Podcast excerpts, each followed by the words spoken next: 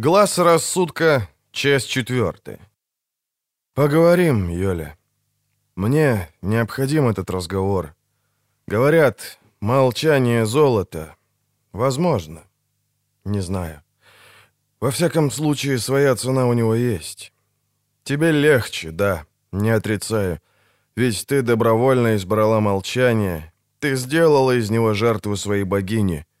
Я не верю в Мелителя. Не верю в существование других богов, но ценю твой выбор, твою жертву. Ценю и уважаю то, во что ты веришь. Ибо твоя вера и посвящение, цена молчания, которую ты платишь, сделают тебя лучше, достойнее. По крайней мере, могут сделать, а мое неверие не может ничего. Оно бессильно. Ты спрашиваешь, во что я в таком случае верю? В меч. Видишь, у меня их два. У каждого ведьмака по два меча. Недоброжелатели болтают, будто серебряный против чудовищ, а стальной против людей. Это, конечно, неправда. Есть чудовища, которых можно сразить только серебряным клинком. Но встречаются и такие, для которых смертельно железо. Нет, Йоля, не любое железо, а только то, которое содержится в метеоритах. Что такое метеориты? Ты, я думаю, не раз видела падающую звезду. Падающая звезда — короткая светящаяся полоска на ночном небе.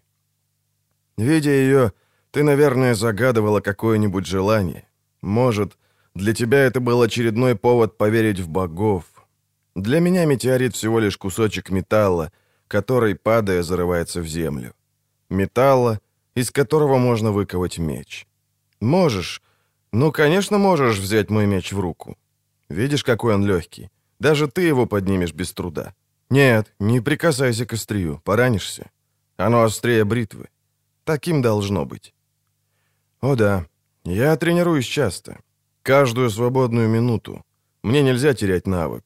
Сюда, в самый дальний уголок храмового парка, я тоже пришел, чтобы размяться, изгнать из мускулов мерзкое, вредное онемение, которое на меня нападает, текущий по моим жилам холод. А ты меня нашла. Забавно. Несколько дней я пытался отыскать тебя, хотел... Мне нужен этот разговор, Юля. Присядем, поговорим немного. Ведь ты меня совсем не знаешь. Меня зовут Геральт. Геральт из... Нет, просто Геральт. Геральт из ниоткуда. Я ведьмак. Мой дом — Каэр Морхен, обиталище ведьмаков. Я оттуда. Есть... Э, была такая крепость.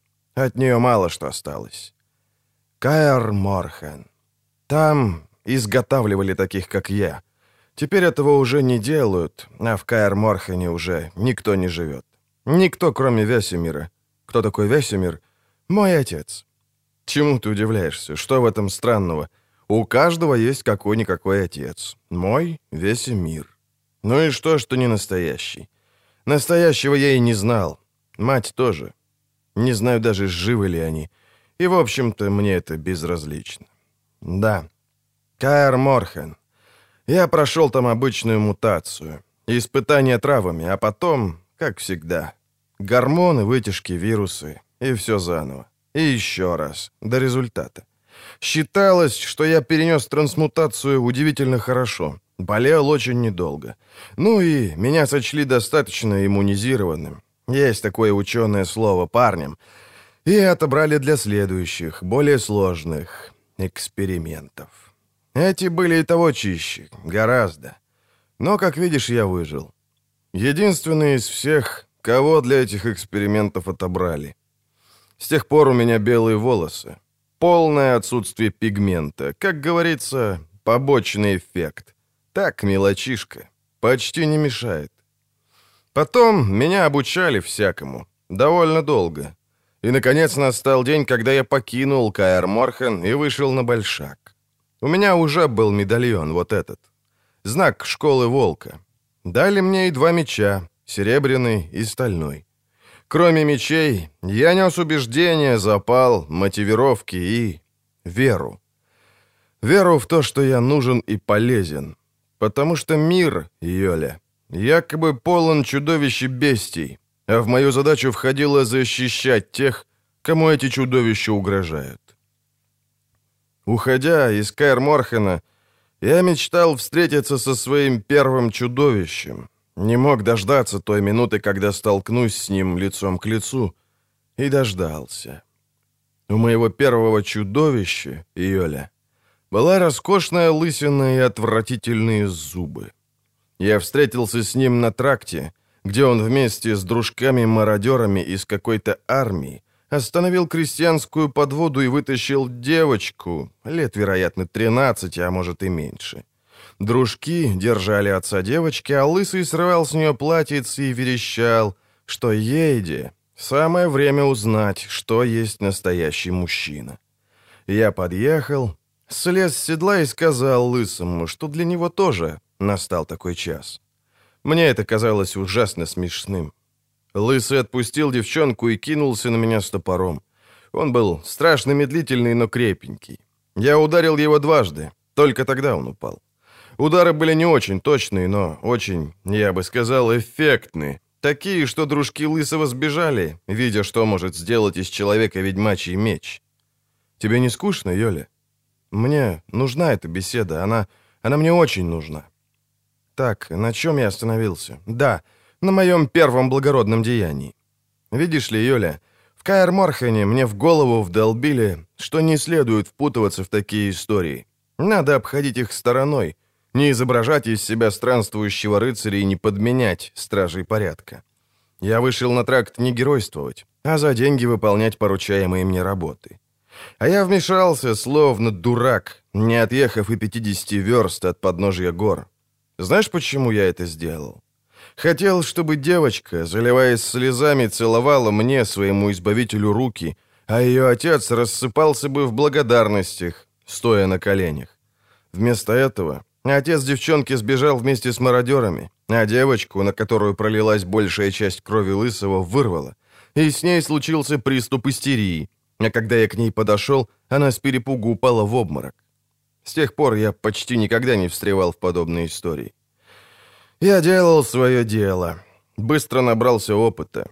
Подъезжал к оградам деревень, останавливался у полисадников, поселков и городищ. И ждал. Если народ плевался, ругался и кидал в меня камни, я уезжал. Если же кто-нибудь выходил и давал мне задание, я его выполнял.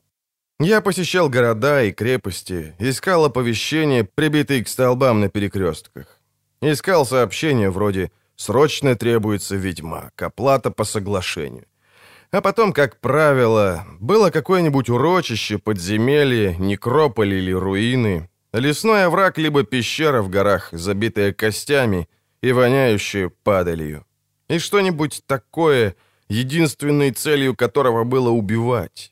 От голода, ради удовольствия, выполняя чью-то больную волю по другим причинам, но убивать. Мантихор, выворотка, мгляк, жагница, жряк, химера, леший, вампир, гуль, гравея, роборотень, гигаскорпион, стрыга, упырь, яга, кикимора, глумец. И была пляска во тьме и взмахи меча. И был страх и ужас в глазах того, кто вручал мне потом плату.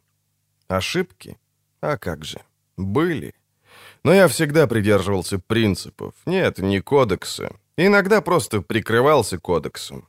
Людям это нравится. Тех, кто имеет кодексы и руководствуется ими, чтят и уважают. Не существует никаких кодексов, Йоля. Еще не написан ни один кодекс для ведьмаков. Я свой себе придумал сам. Взял и придумал. И придерживался его. Всегда. Ну, скажем, почти всегда. Ведь бывало и так, что мне казалось, будто все ясно. Никаких сомнений, просто надо сказать себе, а какое мне дело? Не все ли равно я ведьмак? И следовало прислушаться к глазу рассудка, послушаться интуиции, если не опыта, да хоть бы и обычного, самого, что ни на есть обыкновеннейшего страха. Надо было послушаться глаза рассудка, и тогда... Я не послушался. Я думал, выбираю меньшее зло. Ну и выбрал меньшее зло. Меньшее зло я, Геральт из Ривии, которого еще называют мясником из Блавикена. Нет, Юля, не прикасайся к моей руке. контакт может высвободить в тебе. Ты можешь увидеть. Я не хочу, чтобы ты увидела. Не хочу знать. Мне известно мое предназначение, которое крутит и вертит мною, как смерч. Мое предназначение? Оно идет за мной следом, но я никогда не оглядываюсь. Петля? Да. Неннаки, кажется, чувствует это. Что меня тогда дернуло в центре? Разве можно было так глупо рисковать? Нет. Нет и еще раз нет. Я никогда не оглядываюсь, а в центру не вернусь. Буду обходить ее, как рассадник чумы. Никогда туда не вернусь. Да, если мои расчеты верны, ребенок должен был родиться в мае, примерно в дни праздника Беллетейн. Если я прав, то это было бы любопытное стечение обстоятельств, потому что Йеннифер тоже родилась в Беллетейн. Пошли, Юля, смеркается. Благодарю тебя за то, что ты согласилась со мной поговорить. Спасибо, Юля. Нет-нет, со мной все в порядке. Я чувствую себя прекрасно. Вполне.